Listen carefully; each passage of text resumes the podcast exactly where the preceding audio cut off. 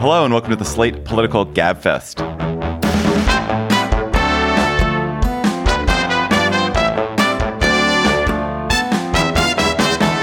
For August 4th, 2022, it's the Nothing's the Matter with Kansas edition. I am David Plotz. I'm here in Washington, D.C. Emily Bazelon of the New York Times Magazine and Yale University Law School joins us from a, a wooden shack somewhere in northern New England. Hello, Emily. Hey. And John is out. I think he's going to be out for a couple of weeks. And that means we have a chance to have a great new guest host making her full hosting debut from The Sum of Us, the book, and The Sum of Us, the podcast. The Gabfest welcomes Heather McGhee. Heather, it's great to have you back on the show. Oh, it's so fun. I'm so excited.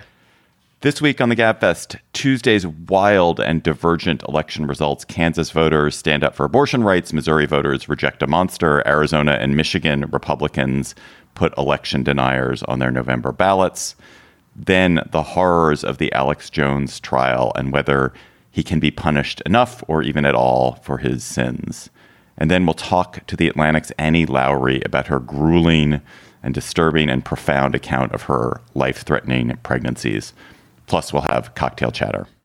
Mom deserves the best, and there's no better place to shop for Mother's Day than Whole Foods Market. They're your destination for unbeatable savings, from premium gifts to show-stopping flowers and irresistible desserts. Start by saving 33% with Prime on all body care and candles. Then get a 15-stem bunch of tulips for just $9.99 each with Prime. Round out Mom's menu with festive rosé, irresistible berry chantilly cake, and more special treats. Come celebrate Mother's Day at Whole Foods Market. For Tuesday night in August, the election results were really wild. Kansas voters protected the abortion rights enshrined in the state constitution, according to the Kansas Supreme Court, enshrined in the state constitution, with extraordinary turnout in a midterm primary election and huge support for the vote, even in Trumpy areas. Arizona nominated a bunch of extremists, a Senate candidate named Blake Masters, a Secretary of State candidate, Mark Finchem, who is a true 2020 election denier, deeply troublesome person. Missouri Republicans, on the other hand, rejected the lizard in human form, Eric Greitens, who was credibly accused of all kinds of abusive behavior towards women uh, but nominated someone who's much more likely to, to hold that Senate seat for the Republicans. Michigan Republicans nominated their most electable candidate for governor and tossed a House member who had voted for Trump's impeachment. So, Emily, let us start with the Kansas vote, which was pretty astonishing. What does it suggest about how the Dobbs era and the horrifying stories that the Dobbs era has already given us will shape up politically? Yeah, I mean, I confess I was very surprised by this vote. I had simply looked at the fact that there were twice as many um, registered Republicans in Kansas as Democrats and assumed that this measure would pass. And a couple interesting things. The measure did not ban abortion, it returned abortion to the legislature. Um, for a possible ban or other restrictions. And Kansas actually allows abortion all the way up until 22 weeks. So the fact that the voters were so overwhelmingly in favor of keeping the status quo was really interesting. And, you know, the side that was fighting against this amendment really emphasized some of the kind of libertarian small government values of Kansas. And I think that was smart when you look outside of Kansas for what this means nationally, I mean, one obvious lesson is that if you put this issue directly to the voters and there's nothing else on the ballot, in other words, they're not judging a candidate with all the aspects of being a Republican or a Democrat. You're just looking at abortion. It, seems likely that in other states as well, this is going to be a loser for abortion opponents. Um, the ACLU did some polling in Mississippi, which suggested that maintaining abortion rights is more popular than certainly I would have expected. And so, you know, I think what we're seeing here is a kind of vulnerability for abortion opponents this question of whether they um, have gone or about to go too far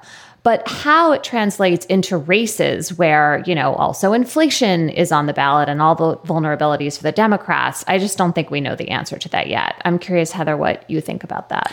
You know, I think that this has always been uh, the Supreme Court case, Dobbs, has always been the result of a 50 year plan to do something that was highly unpopular, right? And we have to remember that it's really difficult when we have both, um, you know, a huge majority on the Supreme Court and a lot of Republican legislatures across the country at the state level to remember that our democracy um, has a lot more of the things that are antithetical to today's far right being overwhelmingly popular across the country, right?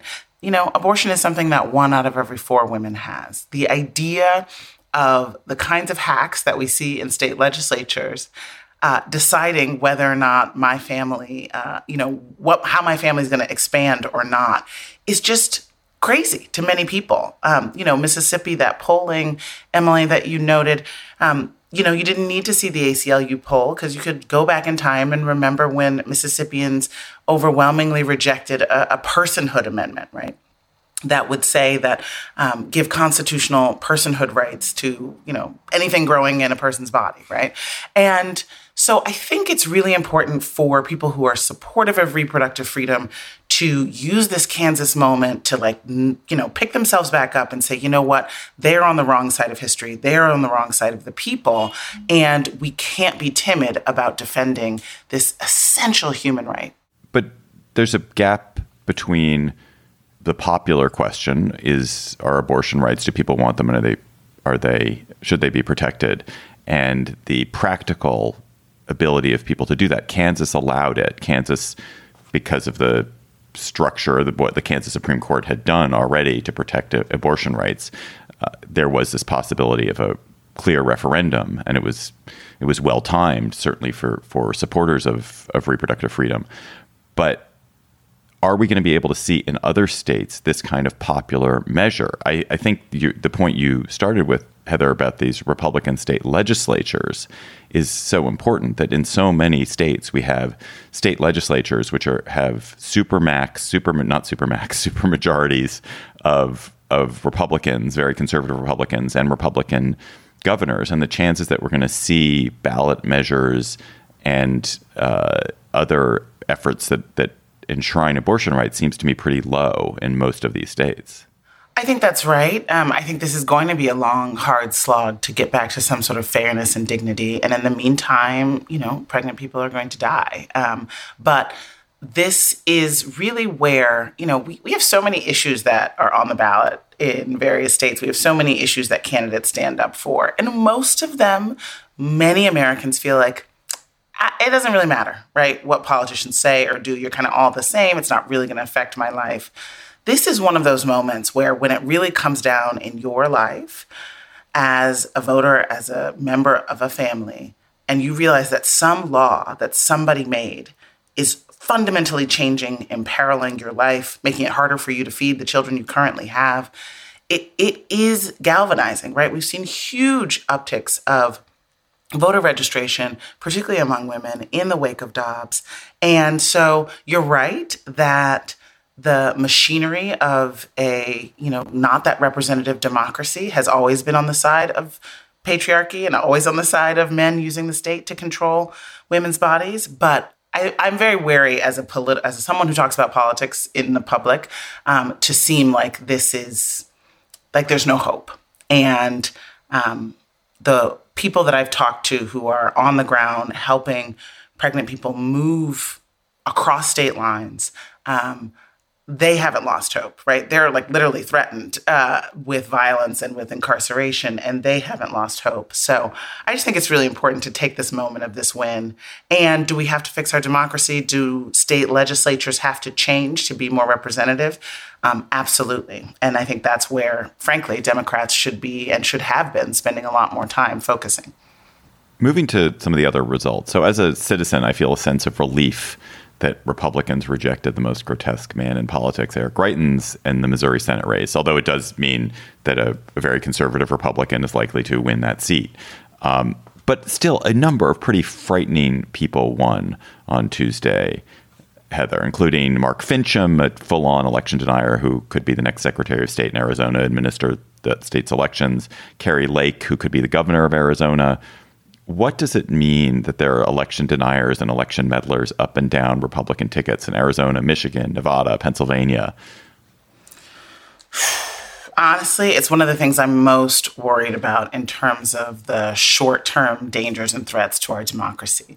Um, you know, I am. I, we've got a bunch of billionaires and a bunch of big liars and a bunch of billionaire-backed big liars. Um, we've got some people who are really, really espousing a pretty terrifying vision of the country um, that makes Trump look like a Sesame Street character. You know. Um, uh, Masters, uh, the Senate nominee, uh, who's backed by his uh, best friend Peter Thiel, um, is has a really scary vision of the world, um, and it's one in which it's not just oh I'm just a far right libertarian. It's like actually I'm so worried about the you know saving my country that I think what we really need is huge government that is taken over by a few smart men who can stop, who can use any means necessary to stop the threat of the radical left. And this is not a House candidate. This is not, you know, a state legislative candidate. This is a U.S. Senate candidate, and um, it's really scary. Like it's this, it's this um, combining of an anti-democratic uh, with, you know, not at all afraid of a concentration of wealth and power with a lot of patriarchy and racism and xenophobia. Um, and he's like wrapped up in a very sort of physically appealing, you know, nondescript package. Um, and that's what we've really got to be worried about um, is that the internet, frankly, has mainstreamed and created communities for ideas that most Americans, you know, at least for now, would think are totally abhorrent. Um, but, you know, add a few uh, billionaires behind you, and you can make it all the way to governing power. Emily, what do you make of this defeat of Peter Meijer, a relatively moderate Republican who had voted for Trump's impeachment in Michigan? A extremely Trumpy, very conservative guy named John Gibbs, who kind of came out of nowhere to beat Meijer in a Republican primary in Michigan. Uh, in part because Democrats spent a bunch of money to help Gibbs beat Meijer in the hopes that running against Gibbs would make it easier to elect a Democrat in that district. Uh, it's also a bet that Democrats made in Pennsylvania, where they where they ran ads to help uh, Doug Mastriano, another real piece of work, uh, become the Republican governor gubernatorial candidate there. Should Democrats be meddling in these Republican primaries to help these Trumpier candidates, number one. And number two, is it worth us wasting any time blaming them for doing that when, of course, it's Republican primary voters who are the ones casting the ballot? So they're, Democrats are not really responsible for John Gibbs getting the nomination. I mean, to me, it just seems like such a high risk strategy. And there is something um, just odd about coming in behind the candidate that Democrats, you know, would vehemently oppose if they won the primary, which is now, of course, what's going to happen. And I think you also risk confusing voters. It just seems like a kind of, I mean, it's obviously, you could argue that there's like sophisticated strategy here that Mitch McConnell would totally approve. Like it's gaming the race in the way that gives the Democratic challenger the best chance of winning the actual election. And I think if Democrats run the table on these races, then they're going to be able to say this was a smart strategy. Um, but there's something distasteful about it. And I don't know, maybe I sound naive saying that, but the high risk uh, nature of it, the sort of moral ambiguity of it um, bothers me. Yeah, I don't think we can say in the same breath that election deniers are a threat to our democracy and here's half a million dollars. Democrats keep running on like Republican boogeymen, and I understand Republicans c- keep creating those boogeymen, right? It's not Democrats' fault that the right wing has taken over the Republican Party. Um, but it, it, it feels like a huge part of the problem in the Democratic community right now, in the Democratic voter base is a lack of enthusiasm for our people. It's not that we don't understand how scary the bad guys are, it's a lack of enthusiasm for Democrats and a lack of um, commitment from Democrats to delivering on what many, you know, Democratic activists left it all on the field for, which was a Democratic trifecta um, in Washington, and feeling like there's something about the party spending hard-earned money of people who were, you know, responding to those obnoxious texts and sending it to scary Republicans instead of, you know, working twice as hard to put that money um, into flipping a seat and expanding the majority with, you know, real Democrats who are willing to fight for the Democratic agenda. Slate Plus members, you get bonus segments on the GabFest and other Slate podcasts and member exclusive episodes on some shows like Slow Burn and Amicus, and you'd also get no ads on our podcasts. If you go to slate.com slash gabfest plus, you can become a member today.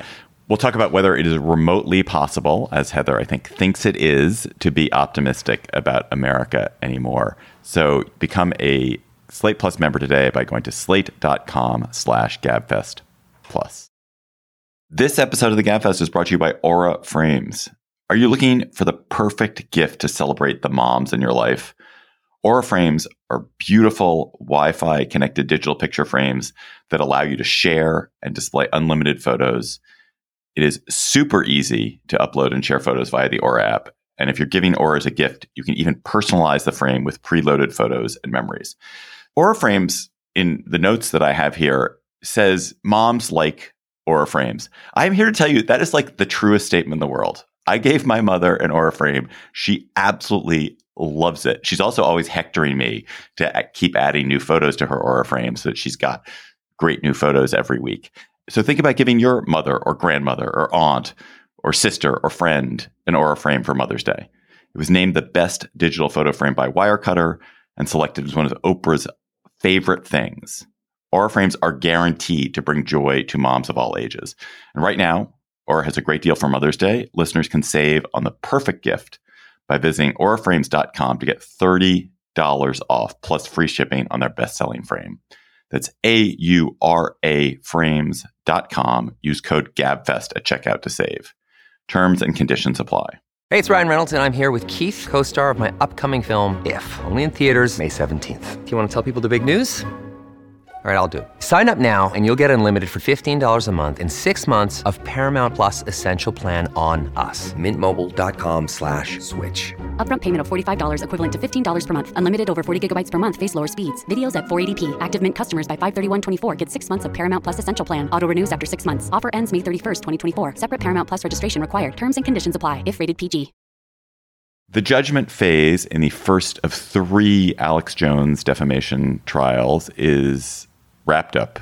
And then we're waiting for the jury to make a decision. But it was comical and terrifying.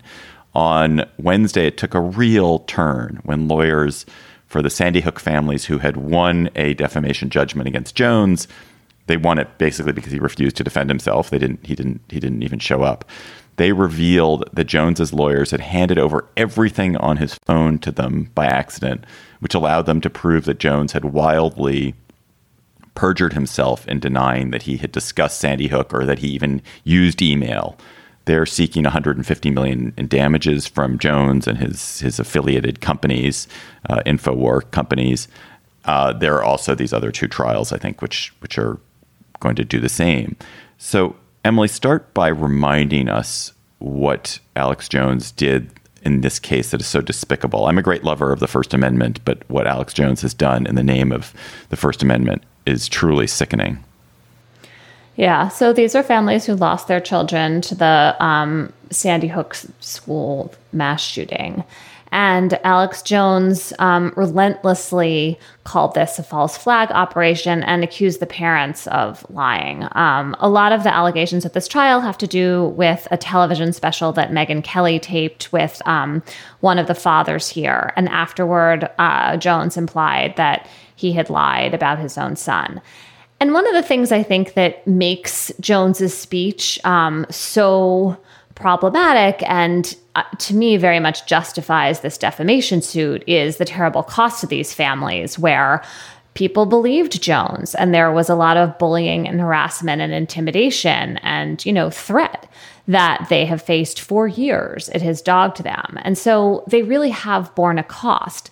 Jones, meanwhile, we know is making just tons of money with all the um, supplements and uh, body armor and other stuff that gets sold on his show and advertisements. Um, you know, figures like $50 million a year that he is pulling in.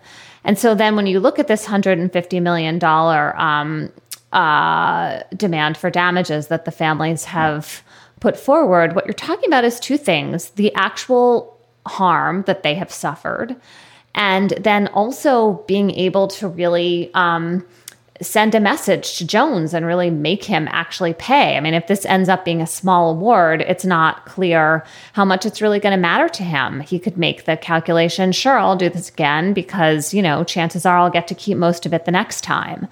He has gone into bankruptcy proceedings, but that's really probably a way of kind of protecting his assets and trying to make sure he doesn't have to pay or pays as little as possible. And then the other thing that's just been remarkable about this trial are the revelations you were talking about, where it seems clear that he did not turn over evidence he had um, that would have helped the families prove their case. And then also, he has been going after them and the judge and the jury on his show, you know, up to date. And so there is also the sense that, you know, everything he touches gets smeared. And you got to wonder whether the jury is going to be taking that into account. Heather, in any decent society, Alex Jones, people like Alex Jones would be anathema. They would be shunned. They would be unable to walk into a room without being hissed at. They would be working at marginal jobs, certainly not have a platform. What is it that has changed in the world?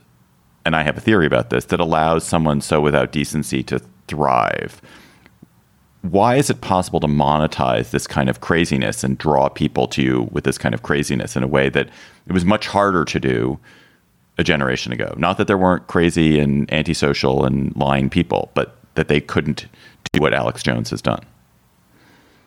You know, there's a really interesting dad, one of the many dads of these slain babies, um, who the kid's name was Noah, the dad's last name is Pozner. Um, and he is a very interesting character to look at in this, trying to figure this out because he's like, I used to listen to Alex Jones on the radio on my way to work, you know? Like, why, why is everybody acting like this is a fringe figure? Like, I have questions. I'm skeptical. I'm skeptical of the government. I'm skeptical of corporate media. Um, you know, he really does play on a widely held skepticism of big institutions, the sense that, you know, people with a lot of power are lying to you. And so there is something that he's very good at, Alex Jones, which is basically saying, uh, you know, other powerful people are lying to you, and I'm the only one with the guts to question these things. And if you follow me down this rabbit hole, you'll be smarter. You'll be in a community of people who really know what's going on. You will have a sense of purpose in your life. Um, and, you know, the problem, the danger of that is that many people take that sense of purpose and then terrorize these grieving families, right? The guy Pozner I was talking about has had to move a dozen times. He's in hiding. He he collects his mail through post office boxes. Like, what are we talking about here? So I think it's important not to marginalize Alex Jones, you know, who's at his peak had like a million and a half views uh, a day on across his various platforms and accounts, but also recognize um, the role that that big tech, which absolutely has a financial incentive for this kind of outrage, because if you're down a rabbit hole, you are refreshing pages, you are clicking, right? You are you are in it, you are addicted, you can't stop, um, and that's how they make their money. Um, and then the you know the our lack of any kind of media regulation or accountability for for this damaging uh, activity. David, what's your theory for why we have such a you know prominent like looming figure here instead of someone who should be in his basement with nobody listening to him? Well, it's it it is really the the the way in which the internet allows people to to gather uh, to gather and that you can that it, that a figure like Alex Jones a generation ago might have a hundred subscribers to his to his newsletter to his fringe newspaper, but that when a platform and it, and he was enabled by the big platforms. He's off the big platforms now, but at the beginning he was able to to gather his tribe around him on the big platforms. When you can collect all those people together, you are no longer marginal. When you you're, it's not that other people that people weren't susceptible to these beliefs a generation ago. It's not that people didn't hold these beliefs a generation ago. It's not that they didn't have these suspicions of big institutions a generation ago. It's not that people weren't conspiracy minded a generation ago. It's that that when the platforms can allow all these people to get together, those people are monetizable and they are motivatable in groups to do awful things to other people. And so it really is a function of of of what the internet and and specifically what the big platforms allowed early on. But I think your point about how the platforms um, allowed Jones's prominence and then stepped in too late is a really big dilemma for the platforms because how do you know who the nascent Alex Jones is as opposed to like, well, we're just allowing a lot of speech and a lot of dissent and we need skeptics and people asking questions like deciding where that line is is very, is a genuinely tricky problem for um, any kind of free speech platform and for democratic communications. It just seems pretty clear right now that we are in a situation in which lies and misinformation are um, warping our democracy and making it very hard to have um, you know, kind of shared consensus around facts. And Jones is very much a part of it. I mean, there's it's no accident that he was also involved in planning, it appears, the January 6th um, riots and was like caught up in all of that. So just this difficult questions. But I don't find this defamation suit to be a difficult question. I think it's really important that these families are protecting um, their reputations and trying to hit back here. You know, it, Emily, it, it raises for me the mini trend. I wouldn't say, you know, I can be really hopeful about it, but as I think about a couple of different places where um, big corporations are being held accountable for the real life harms.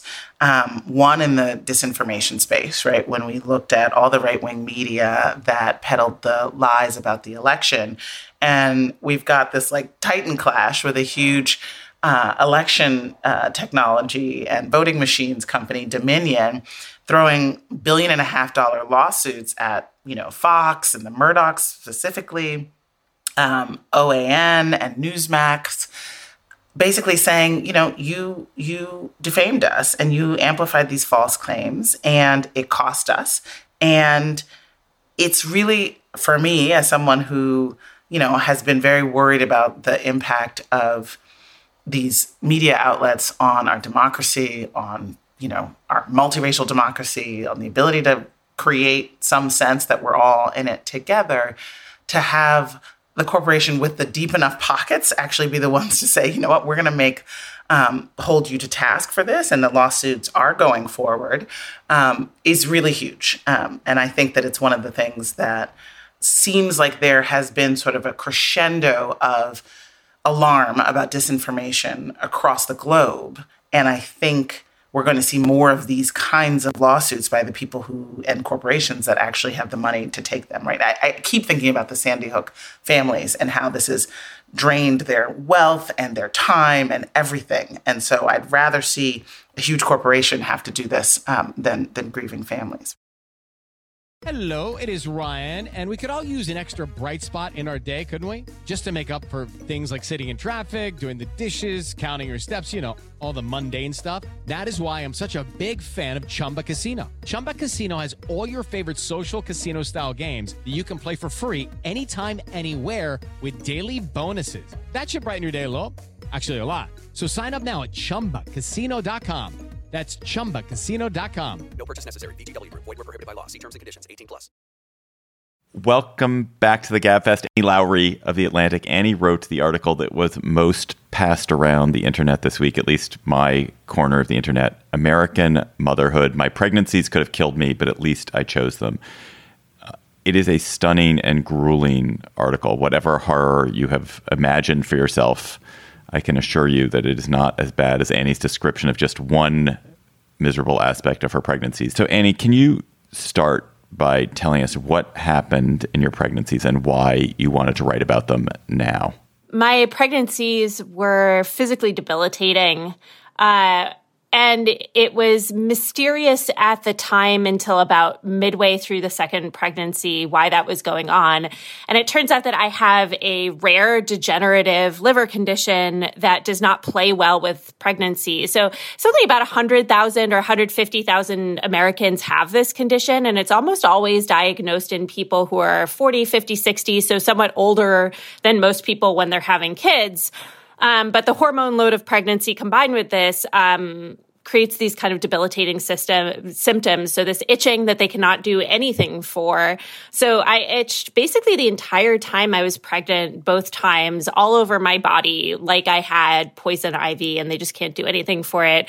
Um, and then I had just a lot of other complications, some of which it turned out that I actually um, have a second uh, permanent condition, which is that I have type 1 diabetes or juvenile diabetes. I was diagnosed as an adult shortly after my second pregnancy. They realized that I had that. But, you know, I had really bad preeclampsia. I had a placental abruption, which is a really, really dangerous complication of preeclampsia. Um, I had really, really traumatic deliveries, which I think is, you know, in the first case, um, my son was born preterm.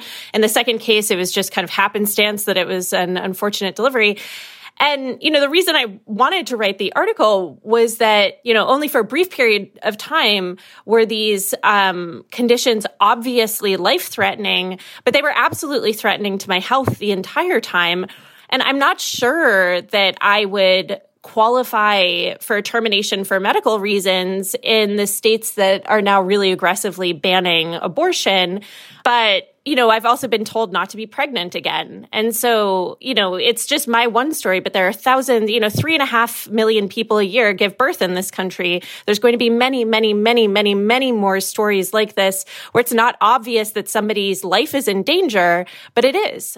Annie, um, I, I really want to thank you for the article. It was devastating and funny and so immediate. Um, I don't think you have to have had been pregnant as I have or given birth as I have to feel the sort of terror. Um, there's one line that I want to read because I want to make sure that people reading, listening to this who haven't read the piece yet, um, don't think like, oh, like itching. That doesn't sound so bad. Um, but that's based on this underlying chronic disease that's rather rare. But your traumatic deliveries, like that's not rare, right? And I'm speaking as a Black woman, right? Where, you know, we have inc- you know, incredible stories and statistics of trauma and lack of care in our maternal health. Um, so I just want to read a couple lines. A request from the doctor for more anesthesia, a warning that it would take a few minutes to kick in, searing pain leading me to scream at the doctor to stop, the doctor with the forceps not stopping, nurses pinning my legs down in the stirrups, the sense of being eviscerated, the room going technicolor. I did not know I could feel so much pain.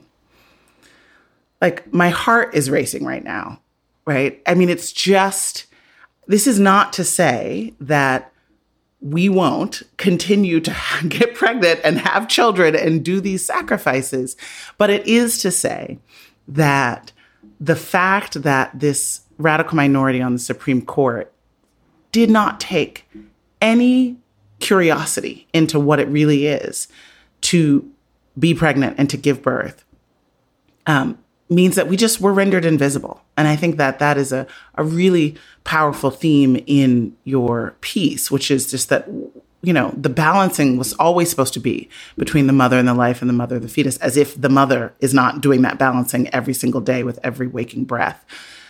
But this court got it so phenomenally wrong, and, and people will die because of it.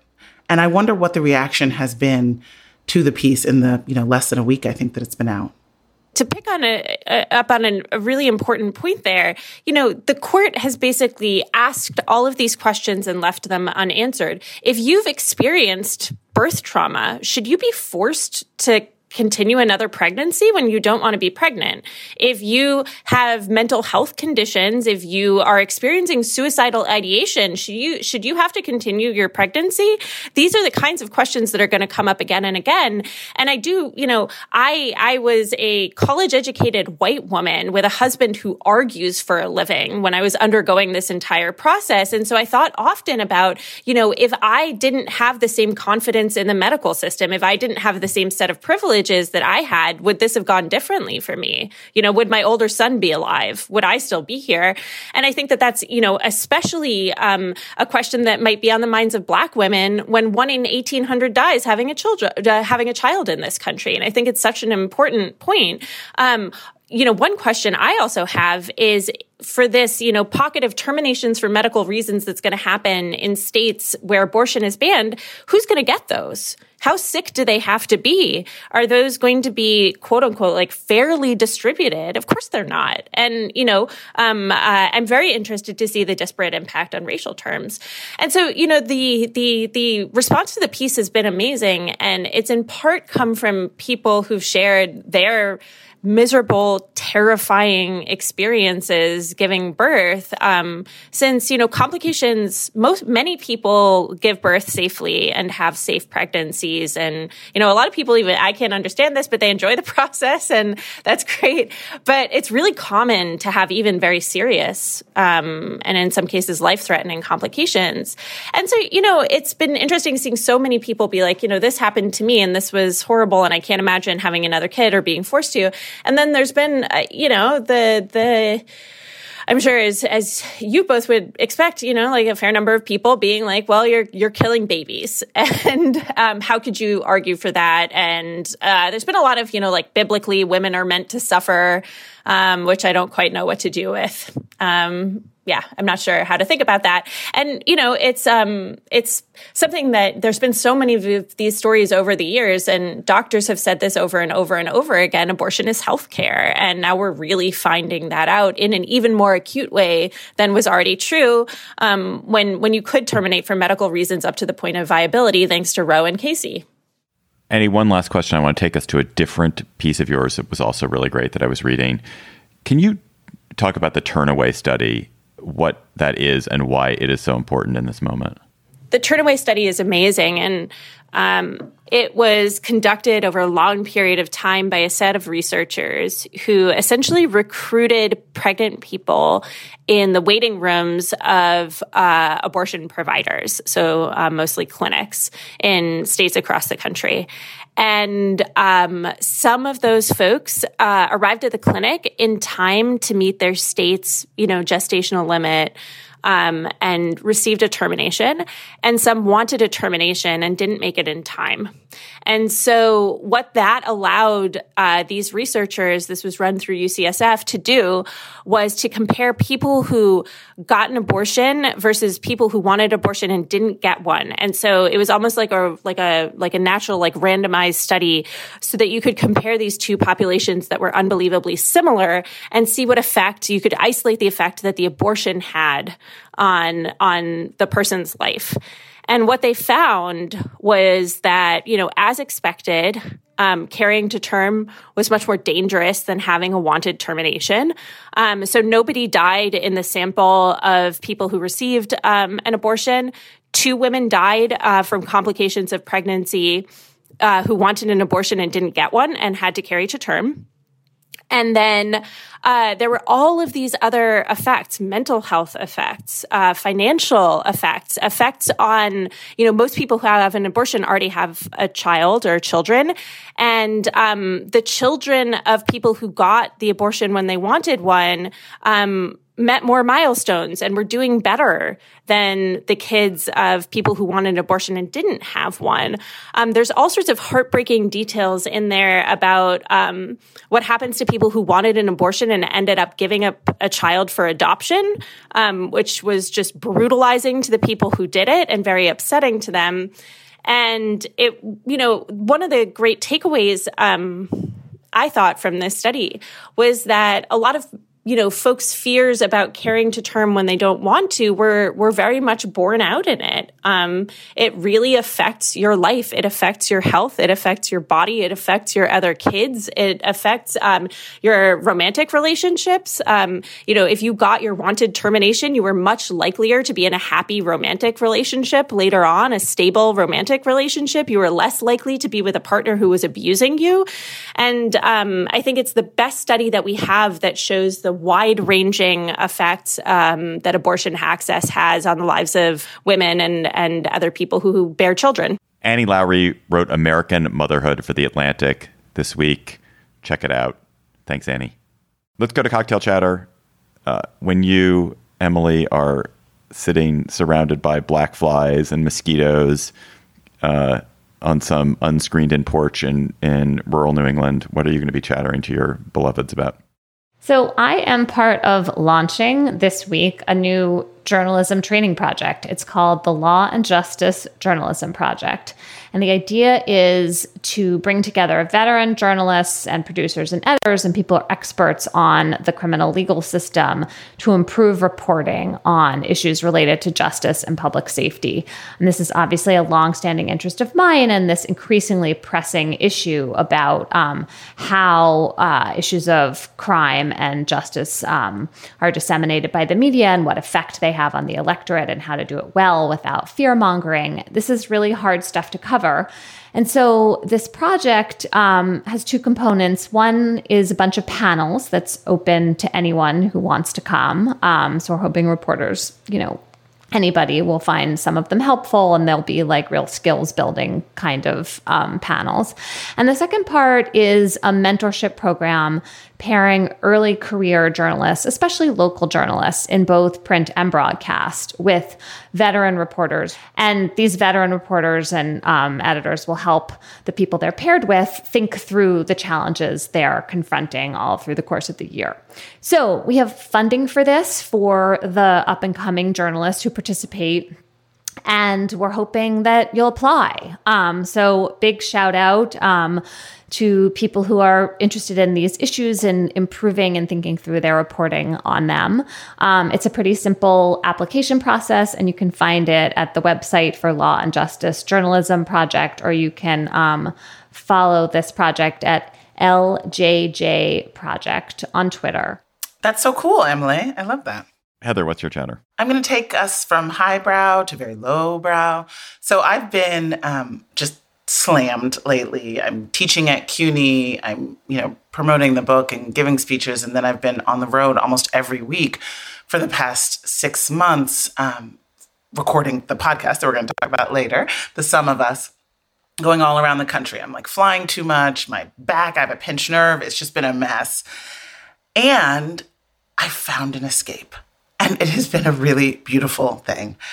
I had stopped reading fiction because I was reading so much nonfiction, so much news. I was researching the book and everything. And I just, you know, it was kind of not what I did. Instead, I would, you know, watch TV with my husband or something like that. But I rediscovered the love of, like, basically the kind of cotton candy that I wanted in TV in what is called a book. And it's really interesting.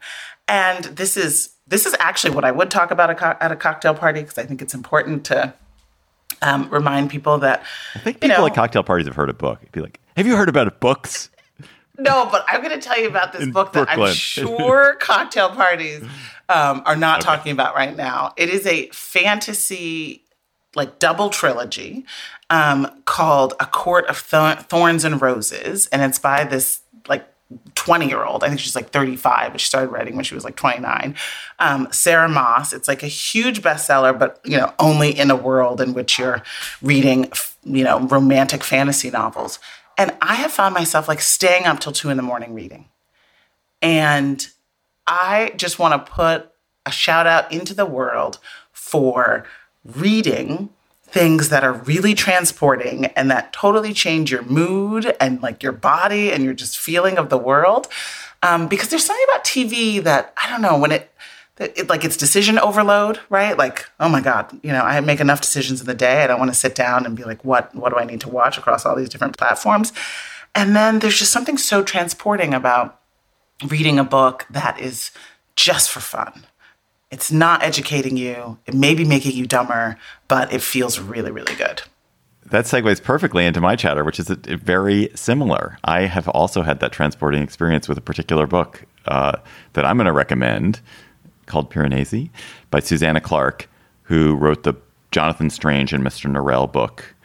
And Piranesi creates, it's a very short book, it creates a fantasy universe that is so memorable and beautiful and weird. And uh, I'm not going to say much about it because to say much about it would be to kind of give away the pleasure that you would feel. But just know that that um, it will bring you into a world that is so surprising and a way of thinking that's so surprising. And and I feel like Susanna Clarke must be the most interesting person there is. Her mind I would like to live in it because the permeable border in her mind between what is real and what is magical, it is it's for for me that's a that's a hard border. That is a that's a gigantic 200 mile high wall. But for her, it is the it's a cloud. She is moving back and forth between the magical and the real in this way that is amazing and beautiful, beautiful. So that book. But I also want to just mention one other book which I've also been reading this summer called Testament of Youth, which is a a World War One memoir by a woman named Vera Brittain, who was a nurse in World War One, a young nurse, and it's about her experience as a nurse and her disillusionment. But what was stunning about this book is here's this woman. She's an educated young woman of the early 20th century, and she is she has a boyfriend. She has a, a man she is attached to, later fiance, uh, a, a World War One soldier, and they she has all his their correspondence in the book and it really puts to shame us because they all they do is they they cite poetry they send poetry back and forth to each other they have a perfect quote for any moment. You know they're always citing this thing from Cicero this thing from John Donne this from you know this the new poet they've all been reading. And I just the, the level of sophistication and education and and and intense focus on on literature and beauty is uh, profound. And I definitely was not like that as a 19 year old. So I don't know what's happened to what's happened to all of us. Listeners, you also have cocktail chatters. Uh, probably, I hope, fantasy novels. Please keep them coming to us. Tweet them to us at, at SlateGabFest or email them to us at gabfest at slate.com. And today's listener chatter comes to us from Muhammad El Sheikh. My chatter this week is about an article in The Atlantic titled Everyone Loses on Jeopardy Eventually by a Pittsburgh based writer and recent Jeopardy contestant, Adriana Ramirez. Mrs. Ramirez talks about her love of trivia and her experience making it onto the ultimate trivia show, Jeopardy, where she eventually ends up losing and losing badly to Ryan Long, the rideshare driver from Philadelphia. After agonizing about attending a watch party in a local bar in Pittsburgh, organized by her husband, she ends up reflecting on the amazing accomplishment of just getting on the show. In 2021, 99.6% of potential contestants didn't make it on the show. By comparison, Harvard rejected about 96.6% of applicants that same year.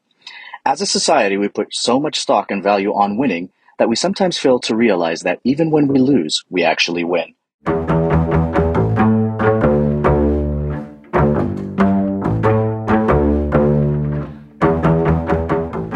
That is our show for today. The Gabfest is produced by Shana Roth. Our researcher is Bridget Dunlap. Our theme music is by They Might Be Giants. Ben Richmond is Senior Director for Podcast Operations, and Alicia Montgomery is the VP of Audio for Slate. Follow us on Twitter at, at Slate. Tweet chatter to us there. For Heather McGhee, yay, Heather, and Emily Bazelon, I'm David Plotz. Thanks for listening. We'll talk to you next week.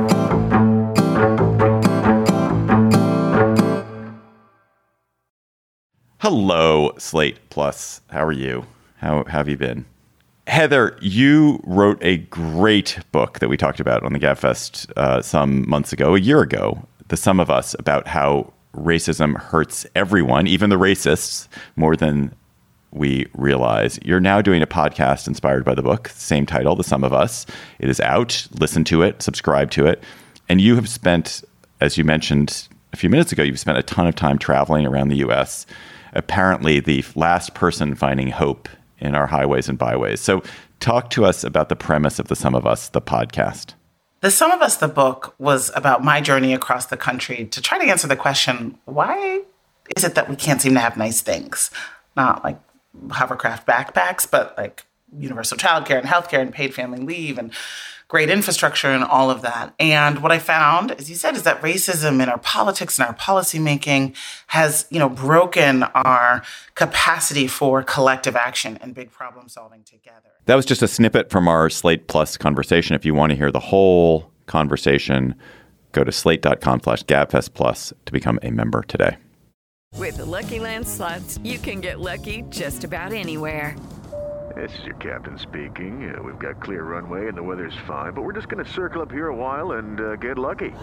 No, no, nothing like that. It's just these cash prizes add up quick. So I suggest you sit back, keep your tray table upright, and start getting lucky.